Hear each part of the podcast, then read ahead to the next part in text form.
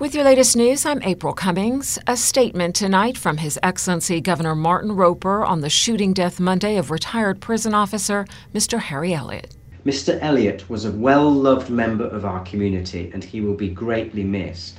I send my deepest condolences to his family and friends, including former colleagues at HM Prison. They are all in our prayers. Mr. Roper says the Royal Cayman Islands Police Service are doing all they can to swiftly identify and bring to justice the perpetrators of the crime and says he has every confidence in them.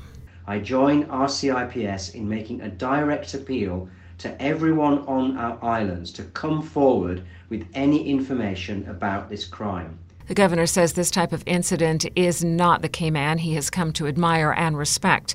If you have any information, he's asking you to contact police so they can apprehend those responsible and obtain justice for the family of Mr. Elliott.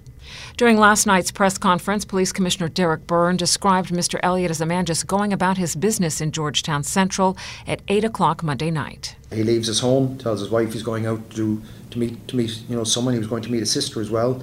Spoke to a friend short time before that, and within a couple of minutes, he's fatally injured with one gun one, one gunshot wound.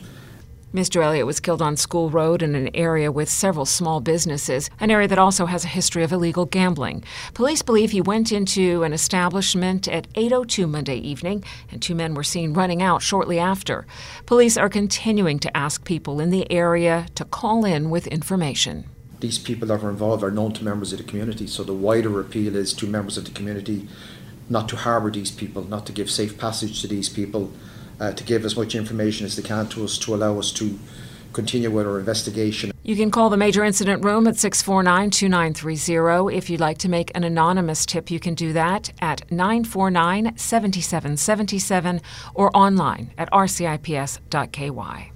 100 new cases of COVID Monday, 80 on Tuesday. Public Health releases the COVID 19 figures for the 27th of April. There are 983 estimated active cases of COVID in the islands. Four people are currently hospitalized with COVID related causes. Two of those are unvaccinated. The seven day rolling average is 74. The sister islands, by the way, reports four new cases. Our series highlighting school inspector visits to local schools continues tonight, this time to Truth for Youth.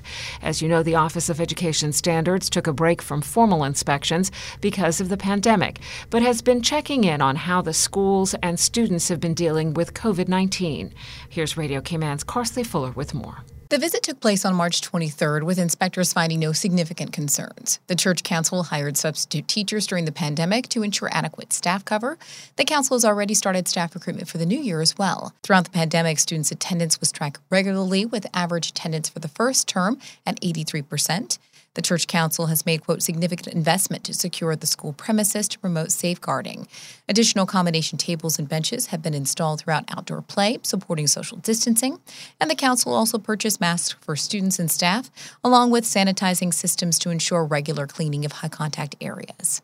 Class bubbles and staggered break and lunchtime supported social distancing, and staff reported that they regularly checked in with their students to monitor emotional well being during the pandemic, although no formal surveys were conducted to gauge the impact on students and staff emotional well being. Subject leaders did report a degree of learning loss across core subjects for a minority of students, with staff providing in class support for those children with additional learning needs. There was also an after school support system in place at cost to parents should they need it. The Church Council invested a new curriculum for the school, with the New York State curriculum also providing staff and students with a quote suite of digital learning resources to augment students' learning. Most Truth for Youth staff reported that they were becoming more confident with the use of online resources, but they still did require support in some areas. Throughout the pandemic, the school maintained regular communication with parents through emails, phone calls, and WhatsApp. However, some parents did express a desire for more regular online parent meetings. Some COVID practices implemented that are expected to be continued are an emphasis on good hygiene, blended learning, and restricting general access to the Truth for Youth premises. Reporting for Radio Cayman News, I'm Carsley Fuller. You can find out more at oes.gov.ky. We just want to be able to support the learning of our young Caymanians. HSA Training and Development Manager Raquel Sutherland tells Radio Cayman the deadline's fast approaching for local high school and college students to snag a summer internship with the Health Services Authority. Every summer, we aim to accommodate a number of students to gain some practical hands on work experience mm-hmm. in really any field. I know when we think of Health Services Authority, we think, okay, well, doctors and nurses, a lot of persons don't realize the different career paths, mm-hmm. opportunities, exposure yeah. that you can have within just that one organization. The internship lasts between six and eight weeks, anytime between June and September. If you're interested, Apply before the April 30th deadline. Visit hsa.ky. The Lions Club of Grand Cayman is set to mark its annual observance of White Cane Week. Radio Cayman's Felicia Rankin Solins reports. White Cane Week focuses on vision loss and sight impairment. To commemorate this week, Lions will be out shaking their collection cans at various locations, including all supermarkets from 7 a.m. to 8 p.m. The funds from this collection finance various projects, such as free sight screenings, eye exams with glasses to those in need, and provides equipment for the Lions Eye Clinic at the hospital. The club, which is set to mark its 50th anniversary later this year, also continues its funding support at Lions Eye Clinic at the Health Services Authority, which received a donation of just over $16,000 worth of essential eye examination equipment this year. The club also donated 15 new chairs for the waiting room area, totaling $2,820.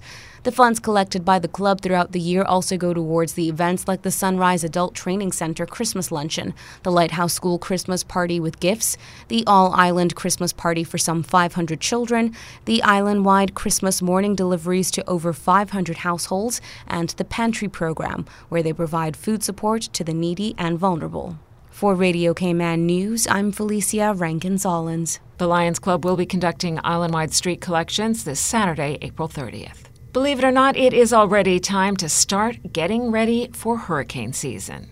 With the hurricane season just over a month away, and the shelter management teams have been out performing checks to ensure that emergency shelters can be stood up rapidly uh, in the event they are needed. HMCI Director Danielle Coleman tells Radio Cayman the inspection team includes representatives from Hazard Management Cayman Islands, the Fire Service, Public Works, Department of Education Services, and the Health Services Authority. Uh, when a hurricane is threatening, the shelters are used by residents who are not certain that their homes can withstand the threats from a storm, which may include life threatening storm surge that can raise the sea level up by several feet and which can affect low lying properties well inland. Also, by a hurricane may be accompanied by very powerful winds and along the shore, huge waves are also a threat. The annual shelter list is typically updated and issued in May following the Public Works Department shuttering exercise.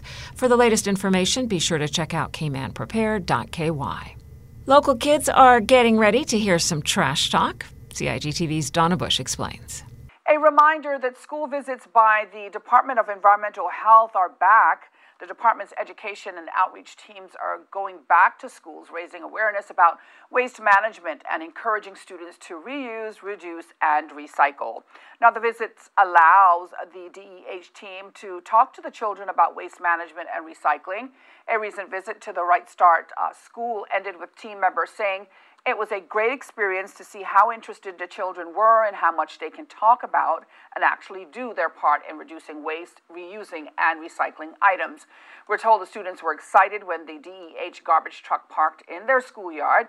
Now, if your school, PTA, or community group is interested in having the DEH visit your local school, you're encouraged to email deh.communications at gov.ky to book the education and outreach visit. That is your latest local news from Radio Cayman's newsroom. I'm April Cummings.